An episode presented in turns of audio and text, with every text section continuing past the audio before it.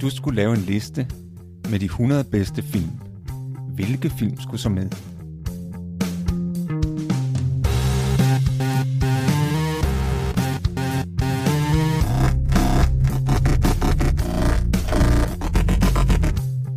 Hej, jeg hedder Morten. Og jeg hedder Thomas. Lyt med, når vi taler om vores liste med de 100 bedste film.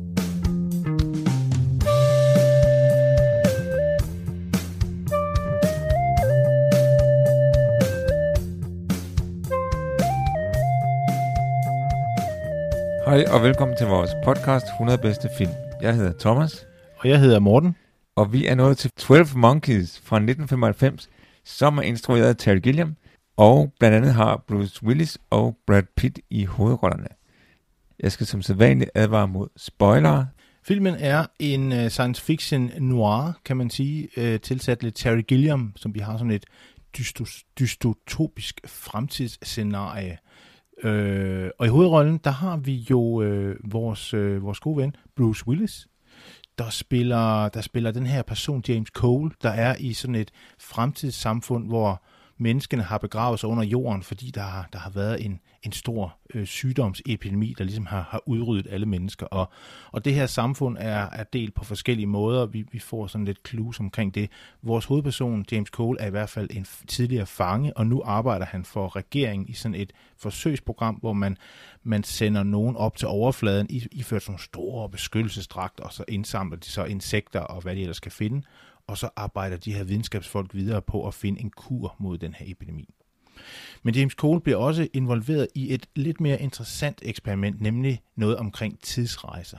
Fordi de her videnskabsfolk har, har lavet et, et eller andet, øh, hvor de kan sende folk tilbage i tiden, og de vil prøve at ramme det tidspunkt umiddelbart før den her epidemi, for de har fået nogle, nogle tegn, nogle, nogle hints om, at det er nogen, der hedder The Army of the 12 Monkeys, en, øh, en, en bevægelse, der ligesom har, har spredt den her sygdom. Så de sender Cole tilbage til 1996, hvor den her sygdom bliver spredt umiddelbart før, men han lander altså lidt forkert. Han lander i 1990 og bliver ret hurtigt interneret på et sindssygt hospital, hvor han møder en anden nøgleperson i filmen, nemlig øh, ham, der øh, bliver spillet af Brad Pitt, der hedder Jeffrey Goins, som er øh, en virkelig, han er, han er gal.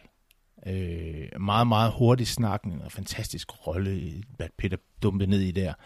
Men, men han øh, er åbenbart søn af en virolog, meget stor videnskabsmand, som arbejder i nogle øh, forsøgslaboratorier.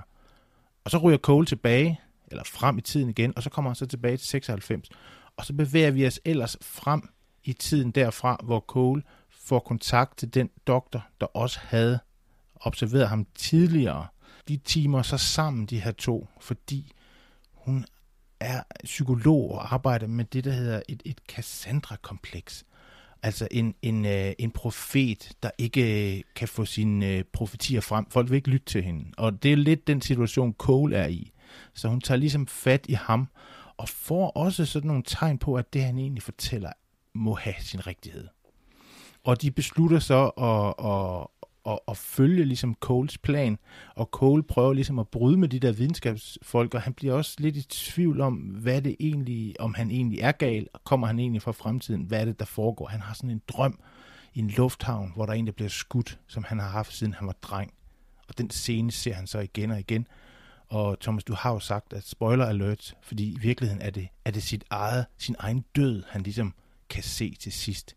Og det er så den, han hele, hele hans, øh, altså, hele hans virke i filmen fører frem imod, at det skal så kan gå i opfyldelse. Så vi har altså at gøre med en film med nogle meget tunge tidsparadoxer, meget finurlige, og jeg er sikker på, at vi kommer til at snakke meget mere om det.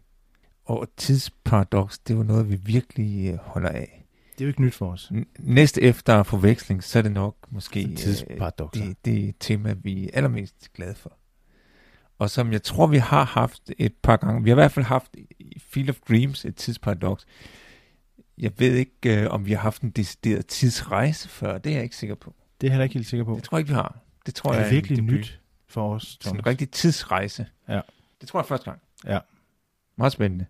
Men lad os kaste os ud i det. Jeg synes jo, øh, at det her var en god film at se igen. Jeg kan huske, da jeg så den de første gange, var jeg lidt forvirret over handlingen, og er, er det måske stadigvæk, og det, det er jo, det er jo synes jeg kun er en kvalitet ved filmen, at man skal få de her ting til at falde sammen, fordi jeg synes også, der er en ret åben slutning. Hvad, hvad synes du om slutningen, Thomas?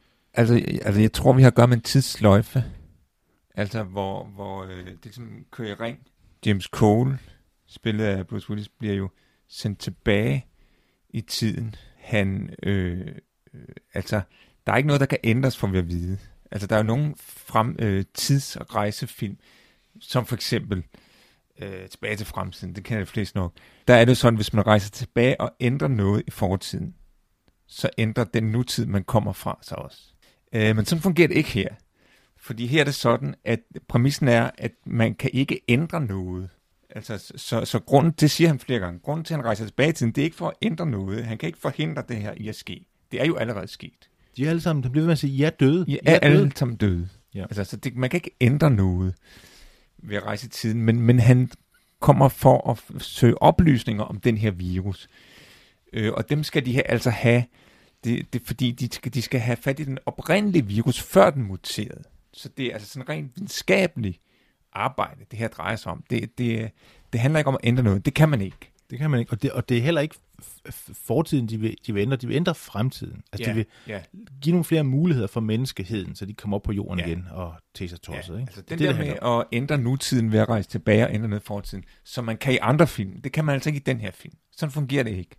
Det er vigtigt ligesom at være opmærksom på, at, at i forskellige tidsrejsefilm har vi forskellige tidsopfattelser.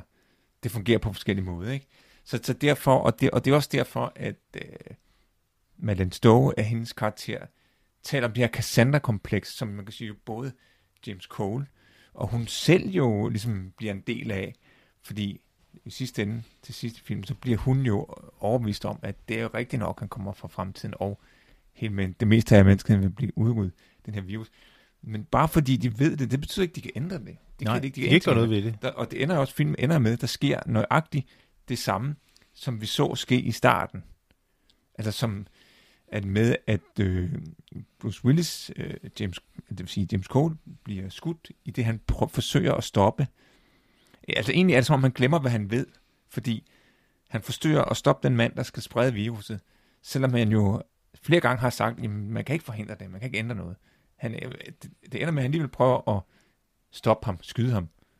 Men jeg synes, det er som om, at han han, selv skudt. han bliver selv skudt, men jeg tror også, jeg opfatter det sådan, at han, han begynder faktisk også at tvivle på, at han egentlig kommer fra fremtiden. Altså han begynder at, at, at tvivle på, at han egentlig er sendt af fremtiden, og at det, som den her læge egentlig fortæller ham, at han er sindssyg, han har en neurose, måske er det det, der er sandheden.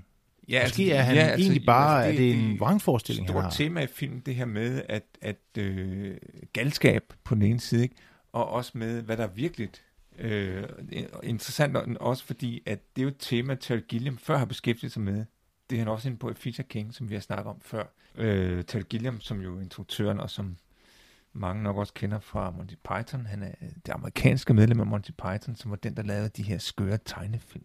Det med Python. foden. Præcis, ja. Præcis. Foden, der kommer ned. Ja. Og, og øh, så der er hele det der spørgsmål med, hvad og der er... Baron von Münchhausen. Præcis, ikke? Altså efter, øh, at sin tid, efter sin tid i Monty Python har han jo lavet en hel række af de her sådan lidt skøre, crazy film, men også meget sådan fantasifulde, tankevækkende film, som, som ofte spiller på det her med, øh, fantasi, hvad er fantasi og hvad er virkelighed. Øh, og, og, og det gør den her jo også øh, i høj grad, kan man sige. Altså, jeg, jeg læste et citat, hvad han selv siger om den her film, Terry Gilliam. Han siger, Cole has been thrust from another world into ours, and he is confronted by the confusion we live in, which most people somehow accept as normal. So he appears to be abnormal, and what's happening around him seems random and weird. Is he mad, or are we? Det, det, det. Ja, det er jo, øh, det er jo filmens præmis, men, men det er jo også faktisk en film, der tager fat i en meget eksperimenterende film, fransk film fra 1962, der hedder Le Jet, Leschette, eller noget af den stil, som, øh, som hvis betyder noget med lufthavn, eller ankomst. Jeg tror, det er lufthavn. Og det er en meget mærkelig film, meget kort film, jeg tror, den er en 20-26 minutter, som jeg øh, begyndte at se faktisk, og det er en meget mærkelig film, og det er en film, man tænker, what, hvad foregår der her? Det er en film, der faktisk ikke er en film, men det er en film med en masse billeder, altså det er film, men det her er faktisk bare en masse øh, stillbilleder, som man så panorerer henover, og så er der en enkelt sekvens, en kvinde, der sover, der ligesom, hvor man så ser, at filmen, det film skal gå i gang. Men ellers er det bare en speak hen over nogle billeder, og den har også den her øh, øh, idé om, at der er en mand, der lever under jorden, så bliver brugt i et, et forsøg, fordi der er den her sygdom. Så rammen er der faktisk. Og så er der den her lufthavnsscene, hvor han bliver, bliver, ser den her mand, der bliver skudt, og en kvinde, og, og, og sådan nogle fragmenter, som også bliver brugt i 12 Monkeys. Og, øh, og jeg, jeg tror, hvis man så den film og så 12 Monkeys bagefter, ville man ikke umiddelbart sige, hov, hov, den, de ting hænger ligger op til hinanden, men, men det gør det altså. Når man, når man ved det, kan man godt se det, men det er en meget spe- speciel film, som har den her mærkelige sådan øh, post-nukleare øh, krigsstemning, altså efter... Ja, ja, post-apokalyptisk. Ja, lige præcis. Ja, ja. Hvor, hvor der... Hvor, altså, det der med, at man bare ser de her billeder, og, og der er nogle mennesker på nogle gange, men de mennesker er jo døde, så det kører ligesom sådan et palle alene i verdens spor hen over hele den her film, og, og har det der tema om, at det er en drøm, eller er det en virkelighed, eller hvad, hvad foregår der? Og det, det synes jeg, Gilliam rammer, rammer forbløffende godt. Og så kan man også sige, at øh, filmen sætter som spørgsmål ved den måde, vi behandler psykisk syge. Ligesom øh, vi jo var inde på i filmen Gøgeredden, som vi snakker om for længe siden. Ja, ikke? ja. For der får vi jo et indblik i, fordi at øh, James Cole, det er klart, når man siger, at man kommer fra fremtiden, og en fremtid, hvor hele mennesket er udryddet, så vil de fleste mene, man er skør. Så han bliver indlagt på, tvangsindlagt på psykiatrisk afdeling. Ikke? Og det er jo rimelig hårdhændet behandling, han får. Altså han bliver jo fastspændt og tvangsmedicineret. Ja, han er helt sløvet. Jamen, det er fuldstændig som taget ud af gøren. Jeg tror, der er Ja. faktisk mange referencer til, til det også. Der er et fjernsyn, der kører, og der er ligesom... Man kan godt forestille sig, at det var Jack Nicholson, som er ham her Cole, som, øh, nej, ikke Cole, øh, Jeffrey Goins, som ligesom fortæller, hvad der foregår, fortæller reglerne for det her sindssyge hospital. Her er brætspillene, øh, her sker der det, og det er min stol, det er min stol, og flytter fra den, og han er sådan ligesom, han, han kan kontrollere det her sted, fordi han kender reglerne. Ja, og så siger øh, James Cole, øh, Bruce Willis, han siger jo til det, han bliver jo stillet. Altså det sjove ved filmen, det er, at han skifter jo øh, hele tiden mellem at være tilbage, hvor han så jo øh, bliver øh, øh, tvangsindlagt på psykiatrisk afdeling, og så tilbage til den fremtid, hvor, hvor der også er nogle forskere i hvide kitler. Altså egentlig minder de to scenarier meget om hinanden, altså øh, øh sindssygeranstalten, hvor han bliver tvangsindlagt, og så det, den fremtid, han kommer fra. For der har vi også nogle forskere i hvide kitler, kitler som ligesom øh, sidder på række, og han, og han sidder foran dem og, og skal forklare sig. Ikke? Øhm, og, og der, er- det foregår jo også med tvang. Ja, ja, han er spændt fast. Og, Begge steder, ja, ikke? Ja. Altså, så der er egentlig en stor lighed. Jamen, det er også derfor, at han måske bliver lidt forvirret over, at det, Ja, ja, ja, det er det samme. Det, og Præcis. Der, og der er faktisk også til sidst i scenen, ser vi også i ved siden af, altså der er jo en i det her laboratorium, hvor hans far, at, at ham her, Jeffrey Goins, uh, Brad Pitts far, arbejder, som ligesom har taget den her virus, og så rejser rundt og vil slippe den ud i hele verden. Og, og til sidst, i aller, aller sidste scene, der ser vi, at han sidder i flyet, øh, og ved siden af ham sidder en af de her videnskabsfolk fra fremtiden.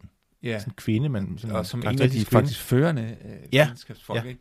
Men, men der er nogle utrolig sjove dialoger mellem ham og de her psykiater og videnskabsfolk. Altså for eksempel, da han er blevet indlagt på den psykiatriske afdeling, så, så siger han til de der psykiater, This is a place for crazy people. I'm not crazy. Og så siger en af psykiaterne, siger han, We don't use that term. Det har vi også hørt før. ja, det har vi også. Det har vi hørt har vi før hørt i før. en uh, Peter Sellers film, Ja, som, hvor, hvor, som du havde set, hvor han, øh, hvordan var det, han kom ind og siger, han siger præcis, han er jo blevet taget til fange, øh, og havnet ja, ja. ved en forvekslingsting øh, ting på den her sindssyge hospital, Peter Sellers. Peter Sellers siger psykiater her om en anden, ham der, han er, han er totalt crazy. Og så, og så, siger, så, siger, så siger han også, jamen, det kalder vi det ikke. Det bruger vi så, ikke her. Så siger han, "W- then which word do you use? Og så siger han, now, now. Og så siger Peter Sellers, well, he's a, not now, he's a lot now, now, I can tell you that. Lige præcis. now, now, det betyder på dansk, som siger så så. Eller, Det er han, øh, ja. den måde, ikke? Jo. Øh, så, men, men der er utrolig sjove øh, dialoger, som Bruce Willis har med det her. Altså min favoritscene, det er nok der, hvor han kommer tilbage. De tror, han har løst opgaven og fundet ud af, hvor virusen kom fra. At det var den der Arm af 12 Monkeys, ikke? Og det sjove ved det, det er også som et vendepunkt i filmen, fordi at øh, der, på det her tidspunkt, der har hans kvindelige psykiater Melin Stowe, som han også er blevet lidt forelsket i, øh, det lykkedes for hende at overbevise ham om, at han er psykisk syg, og at han ikke kommer fra fremtiden. Og det er han jo faktisk glad for. For så betyder det jo, at, at verden ikke er ved at gå under. Ja, og så skal han jo bare blive rask. Ja, ja, og det vil han gerne. Ja, det er han det, skide glad for. Ja, ja. I'm crazy. Altså, ja, Ja, det er nu skal jeg bare blive jeg, rask. jeg er bare skør. Og verden er der som... Og så er det ja. jo, at lige i det øjeblik, hvor han står der og fejrer, at nu han har fundet ud af, at det er bare ham, der er skør, så ryger han tilbage til fremtiden. Ikke? Og så ser man, først så ser han op i loftet, og så er det sådan en maleri, de har hængt op. Det er nok for, at han skal have noget pænt at se på, når hun er op. Fordi nu er de jo glade, de her forskere, og vil belønne ham, fordi de tror, han har løst opgaven. Og så ser man alle forskerne i hvide kitler, de står omkring sengen, og så synger de, I found my freedom, badum, ba, badum, on Blueberry Hill. Og det er fordi, de har fundet ud af, at han kan godt lide musik. Ja, for Og- det har han jo... Ja, Ja. ja. Og det er faktisk meget raffineret, de det laver, hvis du har mærke til. Der er nogen, der ligesom synger selve sangen, og så er der nogen, der ligesom øh, laver instrumenterne. Ja, Badum, ba, badum. Ja. Meget raffineret. ja det er det. Og, så- og, så, og så, men, men han er jo netop blevet overbevist om, at han ikke kommer fra fremtiden. Og det er bare, når han bilder sig ind. Så, så han siger til de her forskere, at jamen, you are not really here. You're, you're, you're not real. You cannot travel back in time. Og det bliver det altså ret fortørnet over. Ja, det er ikke så godt at sige det. Det er ikke så godt, at så, så, nå, så, så kommer der lidt andre metoder i brug. Ikke? Så får han altså en sprøjte. Og så ser man ham lidt senere i en forhørssituation igen. Ikke? Og så siger, og det er så hende der, du snakker om, der siger, You said we weren't real. Det, er som, "Ej, det er altså fornærmende at sige til nogen, vi ikke er virkelig. Og det er også det, han siger til, til det andet board, hvor han, hvor han begynder at sige, jamen, øh, I forstår ikke, fordi øh, jeg ved nogle ting om fremtiden, jeg kommer frem til. Det skal man heller ikke sige i den Men situation. det skal man ikke sige. det skal man ikke sige. Det skal man ikke sige. Og, og, øh, men, men det sjove ved det er jo, at de jo ligesom bytter roller, de to. Altså der opstår ligesom en romance, kan man godt sige. Nogle følelser mellem øh, James Cole og øh, Madeline Stowe. Ikke? Og, fordi netop som Bill, øh, altså, øh, Bruce Willis, James øh, Cole, er blevet overvist om, at det er ham, der skør, og han ikke kommer fremtiden, så bliver hun overbevist om det modsatte. Ja, fordi så begynder hun at se nogle tegn på, at han faktisk kommer der. Blandt andet et billede, der er fundet af en person, der siger, at han stammer fra Første Verdenskrig. Og der kan hun så se Cole, han er også på det her billede. Og der er noget med en dreng, der, der har gemt sig, eller han har ikke gemt sig, men han er forsvundet ned i en brønd, og hele radio, alle debatprogrammerne er i gang med at følge den her dreng. Og så siger Cole på et tidspunkt, han siger sådan henkastet, ja ja, det hørte jeg også dengang, jeg var også optaget af det, da jeg var en lille dreng, men det er bare noget, de har fundet på, Øh, de finder ham inde i laden. Og det viser sig så at være rigtigt. Så hun bliver ligesom overbevist om, hey, han, det, det er faktisk rigtigt, han kommer fra fremtiden. så Så de også- her ting passer sammen. Ja, præcis. Og så også det, at han, han har en kugle fra Første Verdenskrig i benet, fordi de kommer til at sende ham forkert. Han kommer lige et smut forbi Første Ja, Verdenskrig, ind, Ja, ja. direkte ind i et slag, hvor han så bliver skudt, før han bliver sendt videre, og de får sendt ham det rigtige sted hen. Ikke? Og det finder hun jo også ud af, at hun får analyseret den her kugle, og at den er fra før 1920. Ikke? Og plus at hun jo også har set ham forsvinde ud i den blå luft. Så det sjove er, at de ligesom bytter standpunkt, at samtidig med, at han bliver overbevist om, at han er skør og ikke kommer fremtiden, så bliver hun overbevist om, at det gør han faktisk. Ja. Og, og, og, øh, og hun har jo en diskussion med sine øh, psykiatervenner der. Altså, filmen rummer jo også en form for kritik af videnskaben, eller der er en interessant scene, hvor hun siger til sin overordnede psykiater, siger hun, jamen, øh, altså, psykiatrien, det er ligesom den nyeste religion, hvor vi tror, at vi ved, hvad der er virkeligt, ja. Ja. og hvad der ikke er. Psykologien er den nye religion. Det er den nye religion, ikke? Og så, og så tænker jeg, jeg tænker, ja, men øh, man kan måske også sige, at det er videnskaben, der er den nye religion. Øh, fordi som psykiatrien jo, jo bare er en del af. Og det, det får mig til at tænke på øh, faktisk øh, noget, jeg, jeg læste om for nylig. Det var faktisk sådan en bog, hvor man underviste i øh, videnskabshistorie. Ikke? Og så står der det her med, at ja, der gik jo noget tid før det videnskabelige verdensbillede slog igennem. Fordi tænk, i starten, der var de her store videnskabsmænd, som gjorde nogle store videnskabelige opdagelser, de troede jo stadigvæk på Gud. Og det står ligesom, det står ligesom med linjerne, at det er jo ikke så godt. Altså, fordi så er det jo ikke rigtig videnskab. Altså, det, Gud er jo ikke en del af det videnskabelige verdensbillede, vel? Så, så det tog lidt tid, før man ligesom slap af med det. Men, men det, der er interessant her, det er forskellen mellem at arbejde videnskabeligt og at gøre videnskabelige opdagelser, og så på den anden side have et videnskabeligt verdensbillede. Og det er der måske nogen, der tror, at jamen, det er det samme. Men det er det faktisk ikke, fordi det her videnskabelige verdensbillede, det, hvorfor, hvorfor har vi overhovedet brug for det? Kan man ikke gøre videnskabelige opdagelser uden at have et videnskabeligt verdensbillede? Det kan man jo. vise viser man godt kan, for de her, mange af de her store pionerer inden for videnskaben, berømte videnskabsmænd, de gjorde videnskabelige opdagelser, uden at have et videnskabeligt verdensbillede. Så det videnskabelige verdensbillede, det er noget, som, ligesom noget, der er blevet lagt ovenpå, og som man egentlig kan diskutere, om det er noget, vi har brug for. Og derfor så, øh, det fik mig til at tænke på en bog, jeg har læst for nylig. Thomas er ved at finde et, et sted, han vil øh, læse et det er citat en bog, op. der, der er skrevet af en filosof, en ret ny filosof, der hedder Markus Gabriel, som har skrevet øh, den her bog. Den hedder Hvorfor verden ikke findes. Det er en virkelig interessant bog, øh, hvor han blandt andet siger, jamen, øh, vi har slet ikke brug for noget verdensbillede. Han mener, at alle verdensbilleder er forkerte. Den her forestilling om, at man, ligesom, at man kan have overblik over alt, hvad der findes, den mener han er forkert. Øh, og derfor er alle verdensbilleder forkerte, inklusive det videnskabelige verdensbillede. Jeg citerer lige fra bogen. Det videnskabelige verdensbilledes sammenbrud er altså ikke bundet sammen med videnskaben, men med den uvidenskabelige opfattelse, der forguder videnskaben og bringer den i mistænkelig forbindelse med religionen, der ligeledes forstås forkert. Videnskaberne giver ikke en verdensforklaring, men forklarer, hvad end de nu engang kan forklare. Et molekyle, en solformørkelse, en linje i en roman eller en logisk fejl i et argument. Citat slut. Citat slut. Det kommer jeg til at tænke på, da jeg så den her scene, hvor hun diskuterer med psykiateren, hvad der, psykiateren som tror, han er jo videnskabsmand, ikke? og han har selvfølgelig et videnskabeligt verdensbillede. Så han tror, at han ved, hvad der er virkelig, og hvad der ikke er. Men det, kan, det er jo det, som filmen stiller spørgsmål ved. Øh, kan man godt sådan, er det så enkelt at sige, hvad der er virkelig, og hvad der ikke er? Ved vi altid det?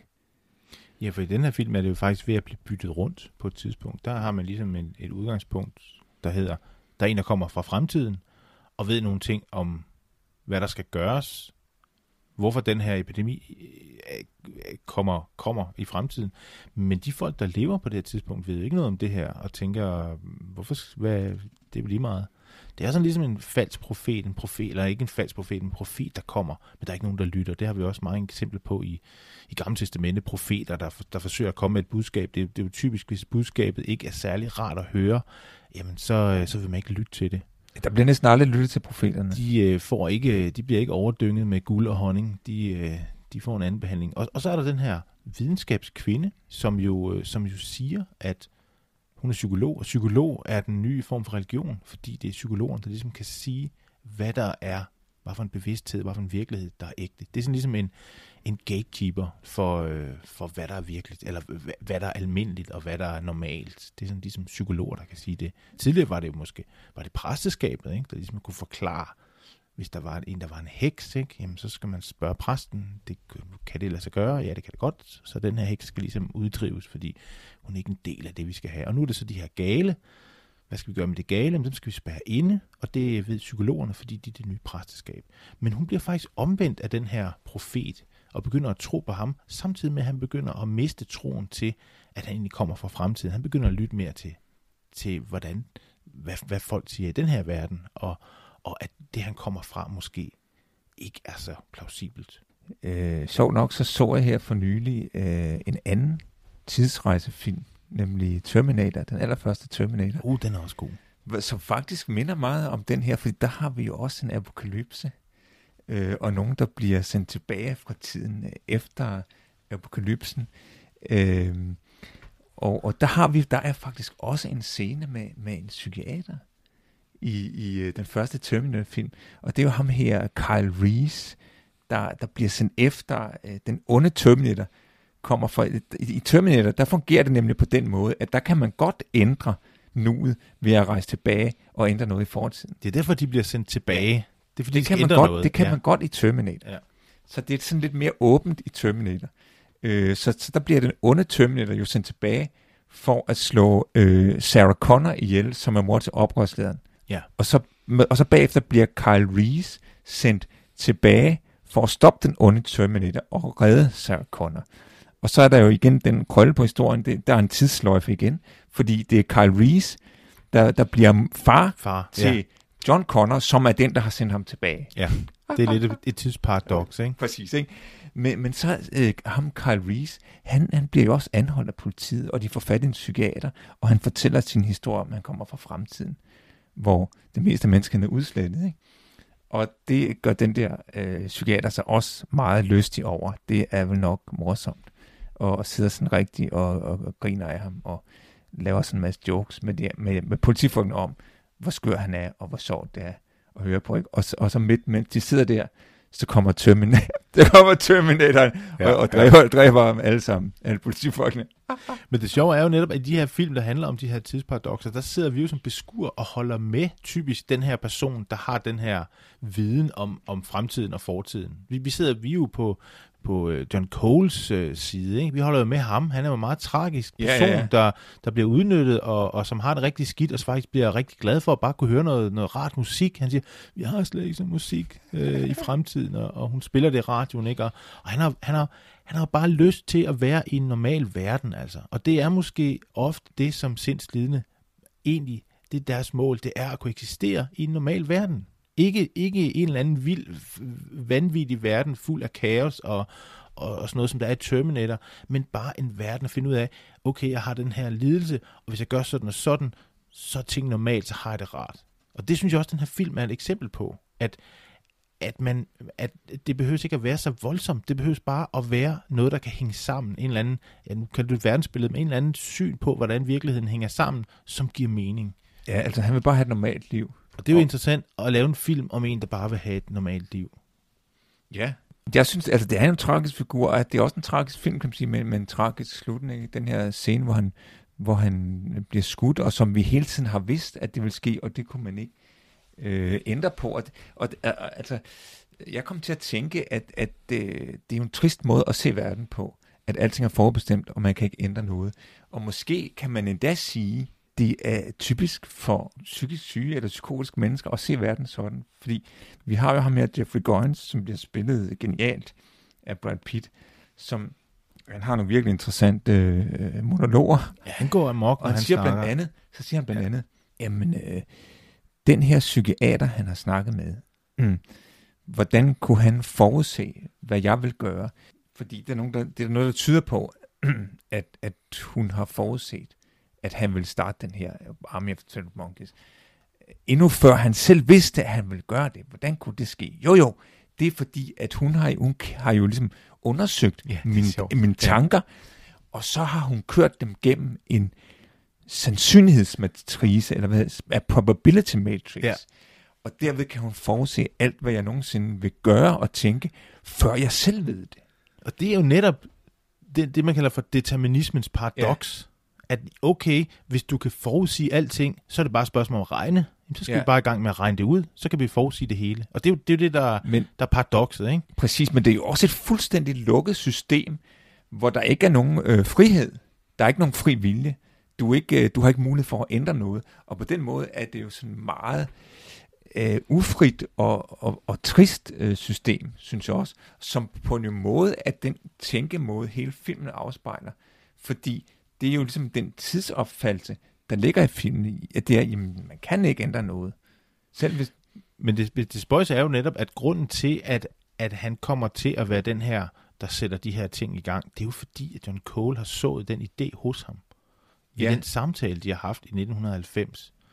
ja, der har vi igen tidssløjfen. Der er tidsløjfen, Ikke? Altså, det, at, det, det skal øh, gå i... James Cole er, altså det vil så sige, på det her tidspunkt, der tror vi jo stadigvæk, at det er Brad Pitt og hans Army of the 12 Monkeys, der starter den her apokalypse, og, og det, som jeg forstår filmen, det er det så faktisk ikke. Nej, det er, det er en forvirring. Altså, det, det Ja, er en det er en afsporing. forveksling. Det er en for...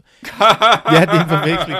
Det er i hvert fald en, en afsporing, fordi problemet er jo, at de har fået... Han skal jo ringe til et nummer der i 1990, så det ringer han til, og det, det nummer giver ikke nogen mening, fordi han har ramt forkert årti. Men senere hen, så er han jo sammen med den her psykiater, og de finder ud af, det var ikke, det passede ikke det hele. Altså, de satte det ikke i gang, og sådan noget. Det skete ikke. Og så ringer hun så til det her nummer, og så siger hun de ting, som, som ligesom han har fået at vide af de her folk fra fremtiden om, at den besked, hun giver ind, det er faktisk grunden til, at han bliver sendt tilbage. Ja. Så det bliver sådan hele tiden sådan nogle loops, det kører Det, det loop, bliver bare ved med at loop hele tiden. Vi får hele tiden øh, de der øh, tidsløjfer. Det er blevet tid til at runde af. Jeg hedder Thomas, Jeg hedder Morten. og vi er tilbage næste uge med filmen Livet er smukt, som er fra 1997. Den er instrueret af Roberto Benigni, og det er også ham, der spiller hovedrollen. Vi ses.